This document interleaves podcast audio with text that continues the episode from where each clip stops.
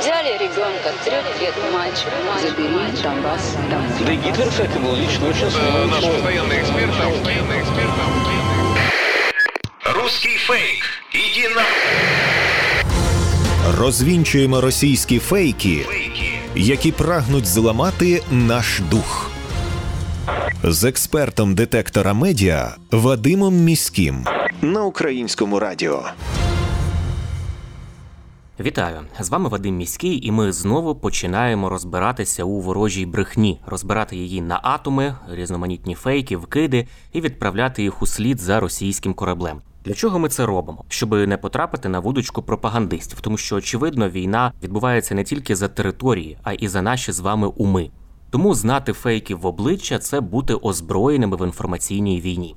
Звісно, там, де є така можливість, ми на прикладах будемо розбирати характерні стандартні прийоми російської пропаганди і таким чином вчитися розрізняти маніпулювання, шахрайство і дезінформацію самостійно.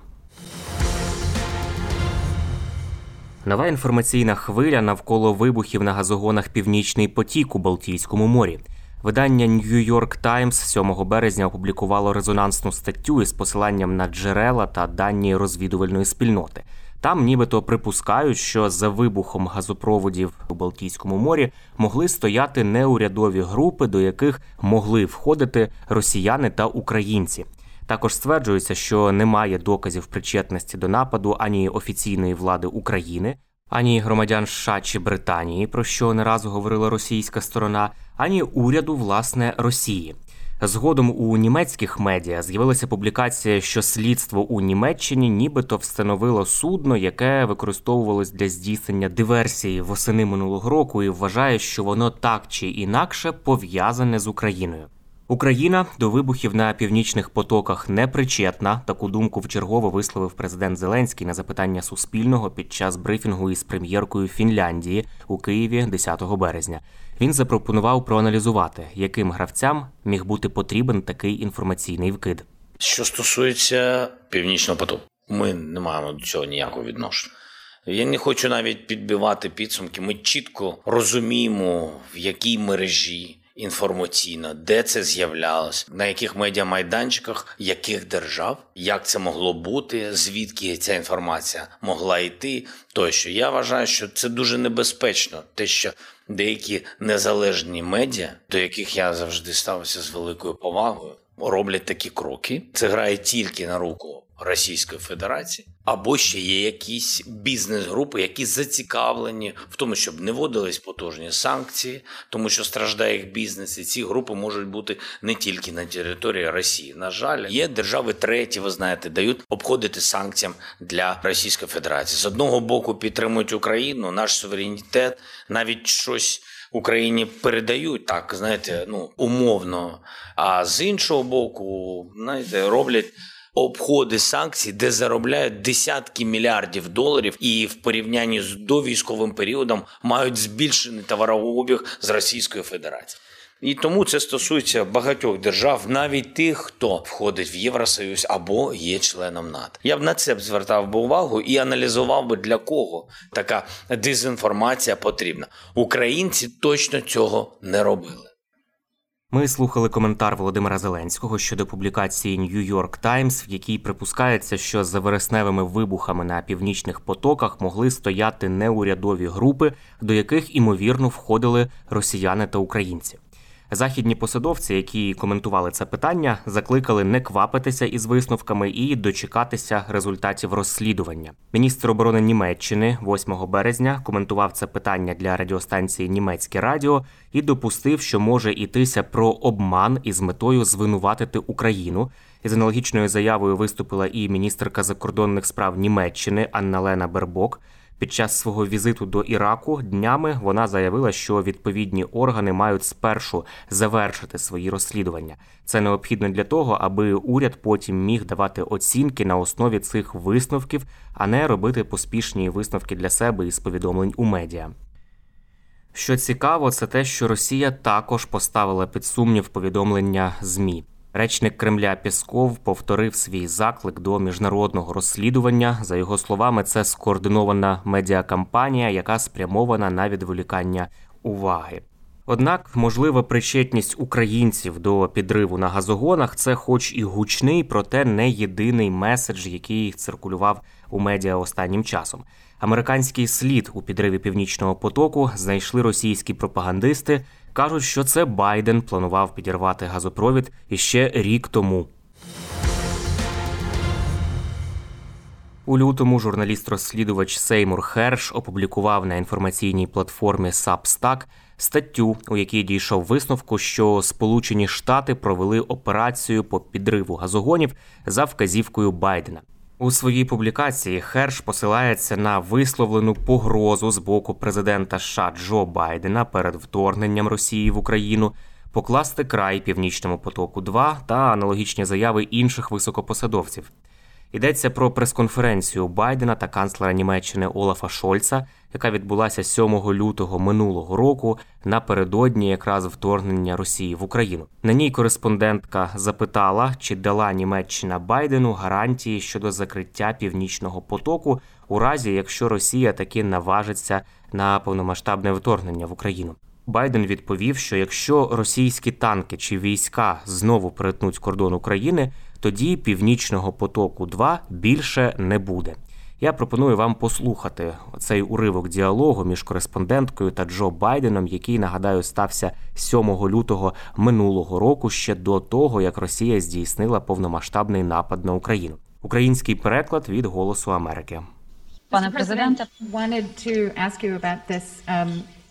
я хотіла запитати про північний потік.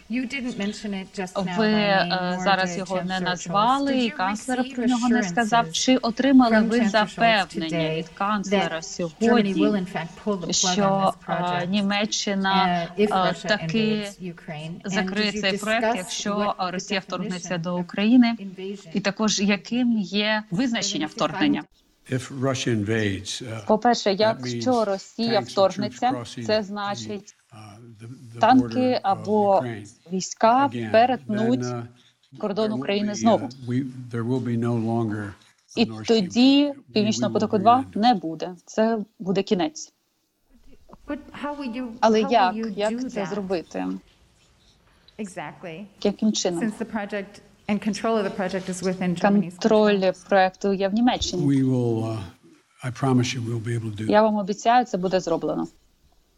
Ми чули пряму мову президента Сполучених Штатів Америки Джо Байдена. Шольц якраз на цій же прес-конференції після цього підтвердив, що Німеччина і Сполучені Штати діятимуть спільно, вони абсолютно єдині і не збираються робити якісь неузгоджені кроки. Із контексту цілком очевидно, що Байден говорив про санкції проти північного потоку, 2 які унеможливили би його подальшу експлуатацію. І ці санкції насправді і було запроваджено 23 лютого у відповідь на визнання Росією так званих е, ДНР і ЛНР окремими державами суверенними. Німеччина зі свого боку призупинила процес сертифікації газопроводу.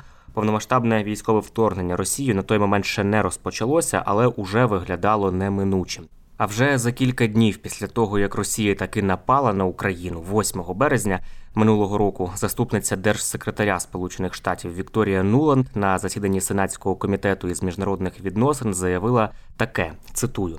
Я думаю, що Північний потік 2 мертвий це шматок металу на дні моря. Я не думаю, що він коли-небудь буде реанімований.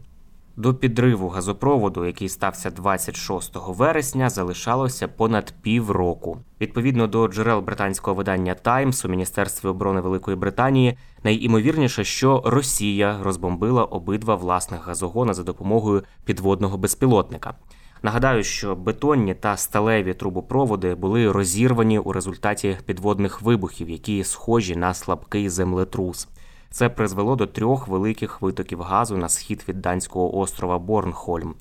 Вибухи сталися у міжнародних водах відразу за територіями Данії та Норвегії. Ударні хвилі були виявлені на відстані до 800 миль, тобто майже 1300 кілометрів. Польща та Україна одразу ж після вибухів звинуватили Росію у закладанні вибухівки. Росія у свою чергу звинуватила у проведенні операції Велику Британію. Через декілька днів після вибуху Данія, Швеція та Німеччина розпочали власне розслідування. У листопаді шведські слідчі підтвердили факт диверсії на газопроводах. Повідомили, що знайшли сліди вибухівки на місці подій. Розслідування диверсії триває і досі. Очевидно, що навколо цієї чутливої теми ще поширюватиметься дуже багато дезінформації, вкидів, різноманітних версій, інсайдів. І тут я нагадаю, що будь-які однозначні висновки до завершення результатів розслідування сенсу особливого не мають. Тому, перш за все, чекаємо на результати слідства. А ті фейки, у яких явно ноги ростуть із Росії, які озвучують російські агенти впливу чи російські посадовці, ми продовжимо спростовувати у нашій передачі. Це були головні фейки на сьогодні. На сам кінець нагадую, що не варто довіряти різного роду чуткам і пліткам. Усі неконкретні, напівсекретні, панічні повідомлення мають у нас одразу вмикати червоне світло в голові, що таку інформацію слід перевірити. Як правило, за такими неконкретними джерелами, інсайдами, емоційним викладом ховаються інформаційно-психологічні операції ворога, який прагне нас деморалізувати. Довіряти ми можемо офіційним повідомленням української влади і новинам авторитетних медіа, наприклад, суспільному мовленню. І не забуваємо, що від нашої із вами поміркованості і зваженості при поширенні різного роду інформації, а ми це робимо щодня у розмовах із друзями чи в соціальних мережах. Зрештою залежить успіх всієї країни в інформаційній війні. З вами був Вадим Міський. До зустрічі. Руський фейк. Іди на розвінчуємо російські фейки, які прагнуть зламати наш дух. З експертом детектора медіа Вадимом Міським.